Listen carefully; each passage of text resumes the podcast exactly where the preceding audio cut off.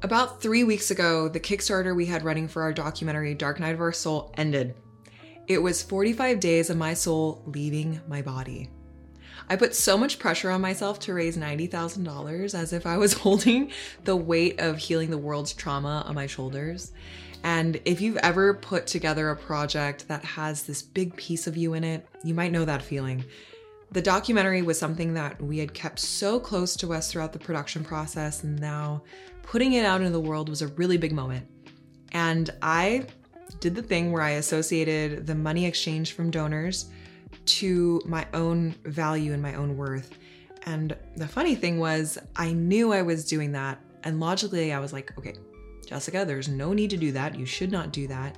But my ego was louder and it had this vibe of if this doesn't work, you kind of suck. It sounds so dramatic, but I was really internally dramatic about it. And when we hit that 45 day mark, we only raised $50,000, which means we didn't get anything at all because with Kickstarter, you have to raise all of the goal or you don't get a cent. I was actually so relieved. Not that we didn't hit our goal, but that it was over. At that point, I literally could not care at all that I had just spent several months fundraising for practically nothing. Now, side note, we did get a few angel angel donors that are going to fund the entire thing, so thank you, the universe provideth. But the point is, I was like, okay, this is definitely time for another shadow work submission because I am stressed. I was so stressed out. But after a bit of contemplation, I actually started researching stress for a new show. What I felt was actually more accurate was that I felt lost, not stress, even though there was stress, but it was more lost. I was feeling like my efforts and my team's efforts were this thing that would make it all work, right? On the surface, that sounds like it makes sense. But our sheer force of will would be the thing that helps us achieve this goal. And that pressure to achieve this big thing for us anyway, to me, it felt like I was just all on my own doing it. Even though I had the team, it was more like I am not feeling supported. I have to do the things to get the result. All right. So that is basically what today's shadow work submission is about. It's about dislocation, this feeling of feeling separate from the flow of life. Now, if you don't know who I am, my name is Jessica DePazzi, and I'm a shadow work educator and a documentary producer. And if you're not looking at my face right now, you're in podcast land.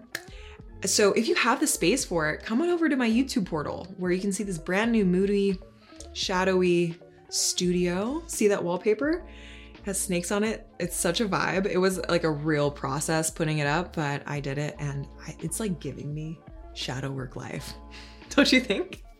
Oh, also, I got a haircut, but anyway, that's kind of not really the point of all this.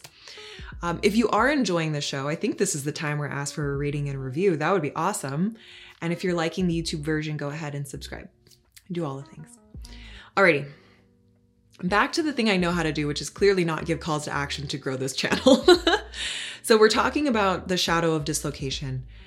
Now, the reactive or the outward manifestation of fear, of dislocation, is the state that I was in. I was enforcing this external rhythm or structure to force my way through this project.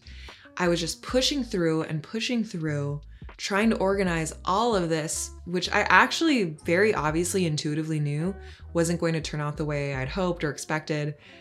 But I still tried to override my gut by organizing this in some kind of logical framework that should work out if I did it right. I was so regimented around how it's supposed to be done, the way the consultants told me to do it, and the courses and all the things. And I totally dismissed my knowing that the true way through would only be found through my heart in this mystical experience of moving into the synchronization of all that is. Like, I have done this work long enough to know that there is a point where best practices and logic, for me anyway, are just getting in my way. My intuition is really the thing that's going to help me go with the flow of what wants to come through. Now, the repressive or the inward manifestation of dislocation is kind of similar, but it has a different flair to it. It's this feeling of being out of alignment with one's universal destiny. There's no sense, or at least a lack of sense, of the spiritual dimension. And we feel this byproduct of being lost in suffering. So, without this direct experience of connection to spirit and God, life can seem like it has no purpose and you can feel like you're just flopping around and floundering. there are so many coaches and religious leaders and spiritual leaders out there that exist almost solely to help people find their purpose in life because of the shadow of dislocation and the listless, listless, the listness, feeling the lostness it can have us feeling. So, where the reactive manifestation of dislocation creates structure and uh, regiments to make something that they want to happen through sheer force of will, you can feel like you're trudging through molasses or through mud. The repressive manifestation of dislocation is aware that they're lost, but they have no idea how to get where they need to be or what that looks like. The common thread is that both manifestations have us living out of alignment with the universal flow of, of life and nature. Now, this is interesting. I actually looked up the definition of nature in the dictionary or whatever online, and it's defined as this the phenomena of the physical world collectively which includes plants animals the landscape the cosmos really like any natural feature or worldly feature as opposed to humans or human creations so we've literally defined humans as being separate from nature now, if you're drawn to shadow work, you probably are thinking that is so ridiculous and that sucks. And you might even be dreaming of returning to this primal awareness where we didn't live with a separation from life. Because it feels like we're going in this bad direction, this disconnection from nature. But it seems to me now that the development, this rapid development of our brains in our society, are actually really vital bridge to an even greater leap in awareness that we can't really understand right now. A few months ago, I was blessed with an invite to Blu of Earth's live podcast gathering with Richard Rudd and Zach Bush at B and Azria's beautiful home in Malibu, and it was a portal. It was a portal. it was so nice. I'm gonna link to that episode, her episode, in the description definitely give it a watch. They open up a beautiful conversation around the perfectness of this time and also how we can evolve with it and contribute to the evolution. So it was all, if I could reduce it down to a sentence, about creating action out of trust.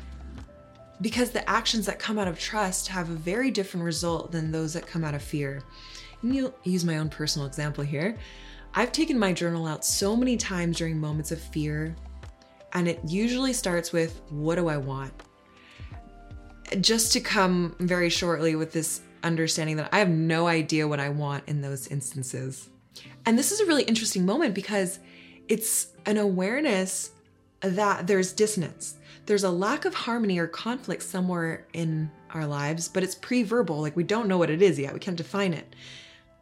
There is room for fear, but it's not usually the right time to create a plan that's the time to know that you're in chaos. And that awareness allows you to witness your own helplessness with full and honest awareness. And then the transformation is allowed to proceed.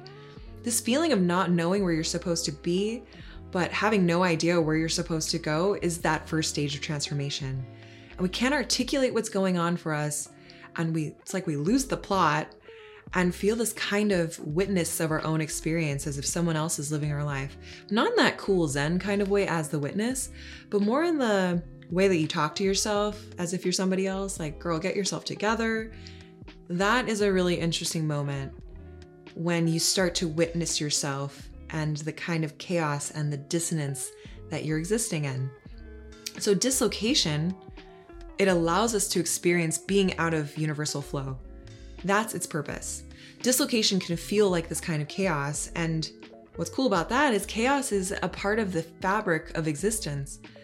In our documentary, we have this segment at the very beginning where we talk about the bioevolutionary purpose of trauma, where we take you on a journey from the teeny tiny, like the infinitesimal, all the way to the cosmos, explaining how trauma, or in this context, chaos, serves an evolutionary purpose. This phase of dislocation, if we were to unanthropomorphize it, if that's a word, that happens when any organism in nature transforms. This feeling of chaos is a really important part of life. Chaos is the dark feminine, is Kali. She goes by lots of different names. It's everything and nothing all at the same time, and it only becomes something when chaos is met with the right kind of order that can extract potential out of it. But at some point, too much order becomes stale and, and like tyrannical. So, in order to right itself and to continue to evolve, chaos needs to be injected again. So she does. So, to evolve, we're going back and forth between chaos and order so that we can transform. It brings a kind of sacredness to this feeling of not knowing what the F is going on. It's this real chicken or the egg situation. Out of chaos brings order, and out of order brings chaos, and so on and so on until infinity. And to me, the contemplation of this screams the question, or maybe answers the question why do bad things happen to good people? We've been yelling that at the skies for, I'd imagine, forever. Well, maybe it's because we don't know what bad is. And we don't know what side of history we're on. And we've been asked to transform or we've been asking to transform, we've been praying to transform, help me to transform. And because we're part of this fast ordering system, we don't get to play by own, our own rules. So chaos is like, here you go, girl, here you go. In my moment of what is even going on here after the fundraiser was over, I I got this intuitive pang to reach out to my friend Dr. Danielle for a book recommendation because I needed a reset. And so she sent me Dancing in the Flames by Marion Woodman. And I didn't get past two pages of this book without feeling like, wow, this is a living transmission. This book is so good. So I'm going to link to it in the references or in the description, show notes, if you want to get it for yourself. It's very good. So once I finally got past two pages, one of the first things that I found so fascinating was the work of Ken Wilber, who defined, or who outlined rather, three stages of matriarchal mythology, which could also be seen as how we created a culture of dislocation from nature and connectivity throughout time. And I think this is important to know because if we can bring these cultural shadows to light, we can really understand more of why we are the way we are.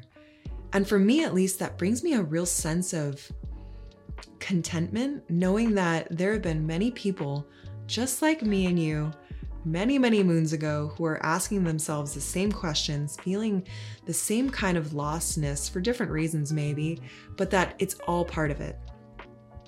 So I'm going to take you through these three stages because they're pretty cool.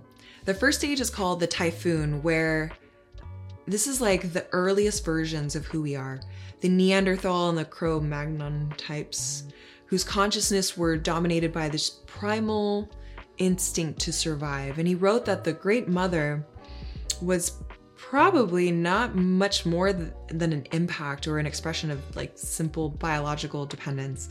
Mother Earth fed them and provided them with the nourishment and shelter they needed to survive or die. So it was just part of them. Think of the consciousness of a deer, what we can imagine at least as the consciousness of a deer. She's munching away, eating the tall grass, using the tall grass to hide. Death is kind of just a thing that happens. Life and death, pleasure and pain were a seamless reality. And so we were part of that. We didn't see the Great Mother as separate, but as symbolic extension of who we were without getting so heady about it. I mean, I don't know if they had the capacity to, but it was just an extension of, of their reality. Now, during the second stage of evolution, the sense of self became more structured, more articulate and we became more aware of this illusion that we're separate from the Great Mother. This is where uh, Maya, the Maya, comes into play. As we slowly separated from her and we saw her as one thing and ourselves as more sovereign, life and death became polarized. Okay, because we started to become more aware of this inevitability of our mortality, of what it would mean to not exist. And we wanted to exist, so we started to become afraid of our death and hope and wish that this ambiguous life giver, this ambiguous death giver, life taker, would give us more life and prolong death. Now, the third stage is where it gets really interesting. The third stage brought on this next greater consciousness or next version of it, which began to personify the Great Mother as these deities to worship ritualistically. So we we see Isis and Sophia and Kali. we are giving names and we're embodying these energies. And what's important about this phase is that we really began to solidify the sense that we are separate from the divine. Now, we didn't lose track of our oneness altogether, right? It's just like today. Some worshipped the Great Mother and her, her, her deities by trying to appease them with offerings or sacrifices outside of themselves, while others entered into a process of self transformation, knowing that the Great Mother is bringing forth her destruction to allow for that next evolution of self. Nonetheless, the matriarchal myth, or the matriarch, matriarchal myth, lived on very strongly until the Iron Age. Okay, so this is like the eclipse of the goddess. So interesting. The Iron Age is where I got crazy, right? so, for all of you who did not keep that bit of info locked away, this is the period in human history. I had to look this up, where the there was a widespread widespread use of iron. Um, iron was invented, and before that, humans were using bronze, which was harder to come by, it was expensive, not as durable. So, average people started to use this more efficient lifestyle enabling technology. So, that meant better farming, which meant bigger populations, which meant more complex social structures. And as out and then as we began to manipulate and exert our will over the earth and manipulate and like fire create fire and subdue fire and create waterways, we realized also we couldn't control the sun or the seasons and sun worship became a thing. And so humanity moved from this polytheistic worship to monotheistic worship. The sun assumed supremacy. So nature, she could be manipulated while he, the sun god, he reigns supreme and this patriarchal paradigm has really dominated the West up until today. Now, I'm not talking about men versus women here. This is about the human experience that we've all played into in past lives if you subscribe to that.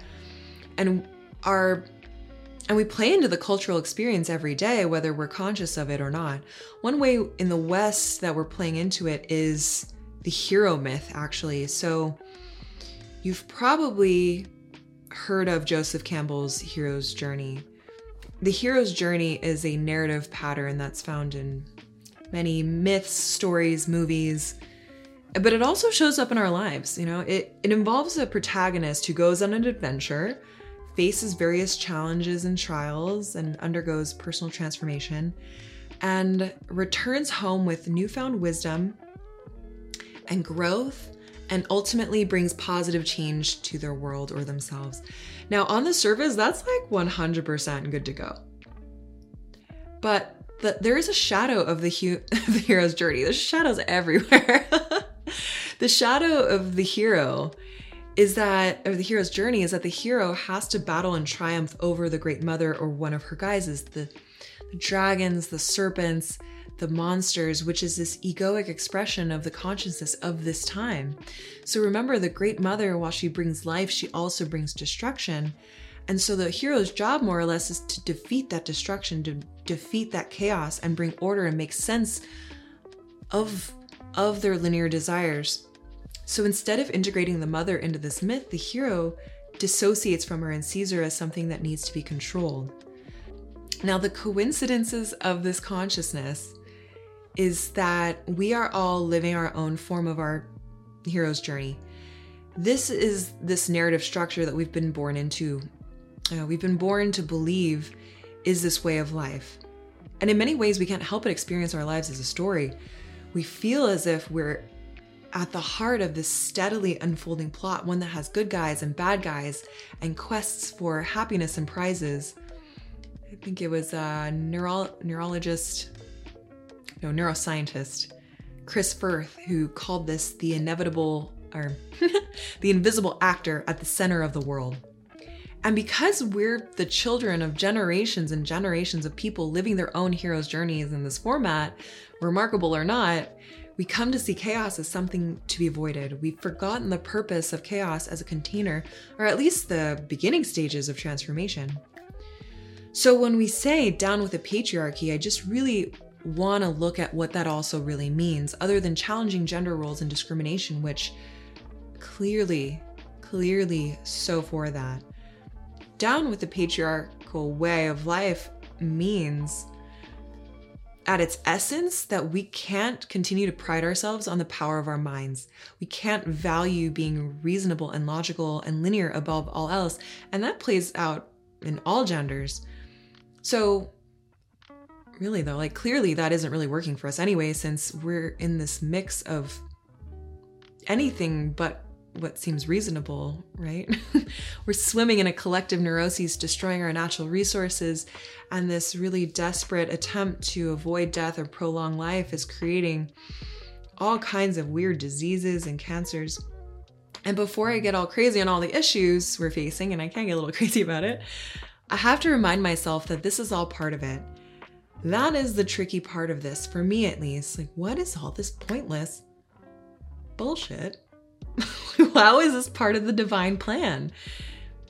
Well, it seems to me now that this is humanity's disorientation era, which is that thing that lets us know, oh, we need to get reoriented.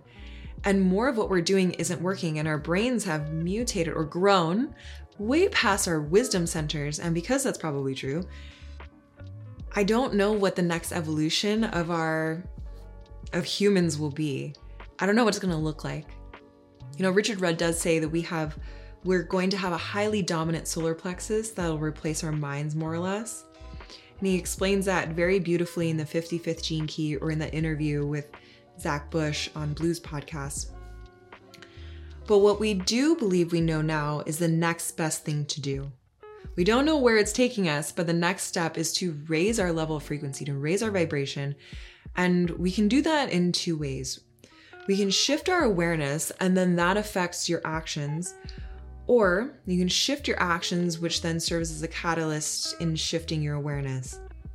Now, for me, I prefer the latter because I have so much Capricorn in my design. I'm such a doer, and it's really easy for me to just do stuff without a shift in awareness. So, for me, my strategy is to shift my awareness before I do. That might be different for you. You might tend to be more of a contemplator, and shifting behavior is really the pattern disrupt that you need. Either way, really, we do them in tandem depending on the context. Sometimes it's impossible to be just that intentional about everything that you do. But it is nice to know some frameworks. Now, I want to really talk about raising your vibration because this is the antidote that to the shadow of dislocation and I also want to talk about synchronicities because they're a sign that we're on path. One of the best things that I do on the show, I think, is defining these words that we hear often that might have a lot more power if we can really dig deep into their meaning. And raising your vibration is definitely one of those things that deserves more power because it's it is the thing. So raising your vibration to my knowledge, is referring to our energy vibrating at a certain frequency that kind of, well, and for raising it, it improves our physical health, emotional well being, and the experiences that we attract into our lives. Uh, your vibration can attract all kinds of also negative things. But, all right, I think that raising your vibration has generally become this misnomer because of the word raising. I think it can be mistaken for just feeling good, like emotionally pleasant. If I'm feeling good, I'm vibing high. Now, this is from my theater, theoretical work, so just roll with me on this. I believe it gets disorient, dis, disordered, or what's the word I'm looking for? Distorted, because feeling lonely or scared or mad doesn't seem like you're raising up any kind of scale. A lot of you watching this are probably familiar with Hawkins' scale of consciousness, where we have these lower states of shame and apathy and guilt. And at the top, we have peace, joy, and enlightenment. And I'm a huge fan of his work. And also, one of the issues I see with it, whether he meant to do this or not, is when you give a number to what he calls these predominant emotional states, it really fires up that logical, practical, masculine side of us that wants to know what is going on. Tell me what's graspable. Tell me what's definable. We love that stuff. Tell me where I rank. Tell me my number of consciousness.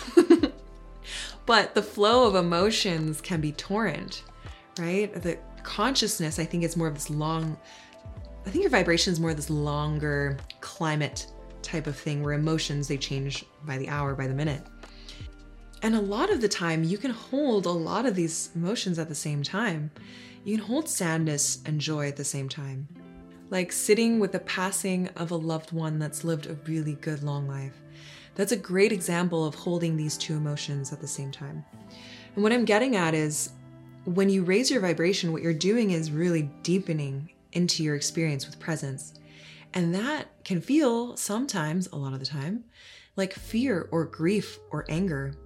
So we really need to stop looking at raising your vibration and personal growth in general as a climb up a ladder into heaven.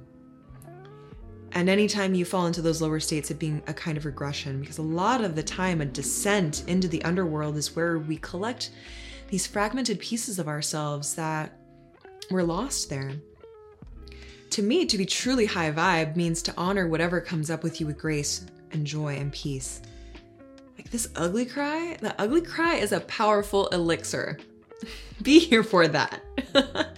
and I do believe that he's Hawkins was brilliant. I do believe that he refers to a lot of this in his book. I know he does actually, but I think the trouble comes with when we just look at the graph. I think it can be misunderstood in a way that can be potentially dangerous to our own development. Now, synchronicity is a word coined by, by Carl Jung, and this is relevant here because synchronicities are signs that we're raising our vibration and we're deepening into that experience with presence. And he defined it as an acausal connecting principle. Acausal meaning not arising from a cause.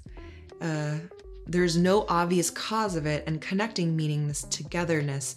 So it's a meaningful coincidence of events where something other than the probability of chance is involved. Jung believed, though, like even the word coincidence, like most occurrences that somebody might wave off as a coincidence aren't really due to chance. And I mean, yeah, of course, right? he believed that they're like synchronicities, these things are directly related to you, the individual, and serve to provide this powerful insight, direction, and guidance and these si- these signs can aid in awakening you to your full potential and to serve as this guide for getting in touch with your inner self. It's that I mean, you've experienced it. It's that serendipitous moment where you experience something on the outside that mirrors what's happening on the inside for you. And these synchronicities seem like these beautiful conversations with you and the universe as symbols and numbers, conversations spontaneous encounters, dreams, those are good ones. And this is important because if you're anything like me, you have many parts to you. I mean, we all do, but to me, I have two very loud parts of myself that are often wrestling with each other. The one that values love and God above all else. That part of me that earnestly honors the vibration of oneness and the trust that God is all around me I am protected, I am supported, and the energy of the universe is me. And that, yeah, it's just, it's all good to go. And then I have this other part of me that really values my own force of will, my own, like, stuff. that feeling of disconnectedness, dislocation. I'm off path. I'm on my own to figure it all out. I have to be very practical and logical, what makes sense. And that part of me forgets that I'm a divine being. And when this part of me takes dominion over my soul, I simply don't experience synchronicities. My friend John Wolf brought this up to me the other day, and I was like, oh my God, I didn't notice that. He's like, when I'm in flow and things are aligned, I see synchronicities all over the place. I'm like, yeah, that's so interesting. What I do experience when I'm in that state is causal happenings based on things that I've done, right? I can see results of things that I've done, and that's about it. So it's really interesting when Jung uses that word acausal, it's something happening in the universe that's separate from causality. And when we think about it, causality is like kind of like the religion of the modern world and scientific materialism, which everything is a material cause and effect. You do this thing, something happens, you do this thing, something else happens. And when Jung is saying is synchronicity is a causal, you are not making the number 420 show up on your microwave just in time for you to look at it.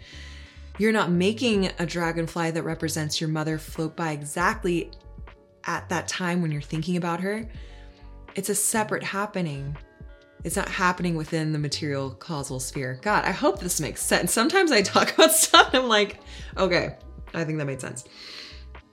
Now, recognizing syn- synchronicity can be trained and improved on by raising your vibration and having this heightened awareness and an ability for wisdom forward meaning making. So, in saying all that, I'm going to link to the interview I did with John Vervaeke in the description. He is the meaning making master, and I highly, highly, highly recommend watching his Awakening from the Meaning Crisis series on YouTube. But just a warning, it is like, it might melt your brain, but it's worth it. So, beyond the synchronicities that just happen, synchronicities can also be intentionally facilitated with divination tools like the I Ching, which you've been which if you've been following this show, you know I do each of these solo shows mostly on the gene keys. This is gene key number 2 by the way. The gene keys are the synthesis of the I Ching, astrology, many other things, but I would say mostly its foundation is built on the I Ching.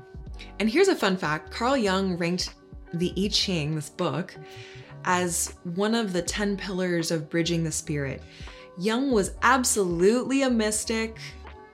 He just had to play science guy, I think, at his time so that he could translate a lot of this, these wisdom teachings in a time where witchiness was like not good to go. So, yeah. One of the ways you can play with the energies of synchronicities is to, and I imagine he did this too, is to toss coins associated with a question, and that the placement of those coins will give you a message in the I Ching based on your particular psychic state in space and time. So I'm going to link to a video in the description that explains how to do that. And if the I Ching is just a little bit too cryptic for you, I get it. I actually do this with the gene keys instead, so you can absolutely do it with the gene keys as well. All of these practices, when you're settled into your solar plexus and your heart space, helps you live more in harmony. And the electromagnetic frequency of your aura just increases. So, Richard Rudd so beautifully says the more you can let go into the feminine, yielding quality of this frequency of the gift of orientation, the more universal power floods through you. Your, your timing becomes so fine tuned, so much so that if you find yourself out of harmony, your body immediately conveys that to your brain and we can make sense of it. And I think that's why we can become so sensitive in this modern world as we deepen into our spirits. I had this conversation with a good friend the other day about ayahuasca. He was honestly curiously asking me if ayahuasca heals, then why are so many people like out of sorts, for lack of a better word, after it? Sometimes even more so than before they did it. And I would say to that, ceremonial psychedelics can show us this disorientation we've been habitually living in and realign us to the hidden agenda of life, which is to bring all beings into awareness of their unity. And when we deeply surrender into God's process, it can be clearly empowering and amazing, but also it can be really hard because we have to resist avoiding our truths that can mean like we have to let parts of ourselves that we've been so used to die and fall off so more parts can come in, more light can come in. The gift of orientation is so beautiful. You know, over time, through our own personal harmony, which is understanding this flow of chaos and order and seeing how we fit into that and honoring it, we naturally bring others into their own personal harmony. And as Rudd so gracefully says, this is our final destiny as a species to realize our state of oneness and unity with all that is. Whew. So, that is the shadow of dislocation and the gift of orientation. I love this one. I my favorite shadow work submissions are when they just have so much history in them and I really learned something. I mean, I learned something from all of these, but this one really felt like a prescription to the hot mess that I was after this after this fundraiser. So I hope it brings you some peace. Thank you so much for growing with me, for having fun with me, laughing with me. Um, and going on this shadow work journey together. I would love to meet you on Instagram in the very least. I'm in Austin, so if you're in Austin, hit me up. Uh, my Instagram is Jessica DePatie underscore. That's D E P A T I E. And uh, she's going pro now, like new studio. I know I just had a new studio, but this is actually its own room and not my living room. So I also have recorded episodes ready to go, if you can believe it. This is actually going pro after four years of just doing it whenever I want. Thanks for hanging in there. Love you guys. I'm wishing you the best day, best week, best month, best life moving forward. And we'll talk again soon.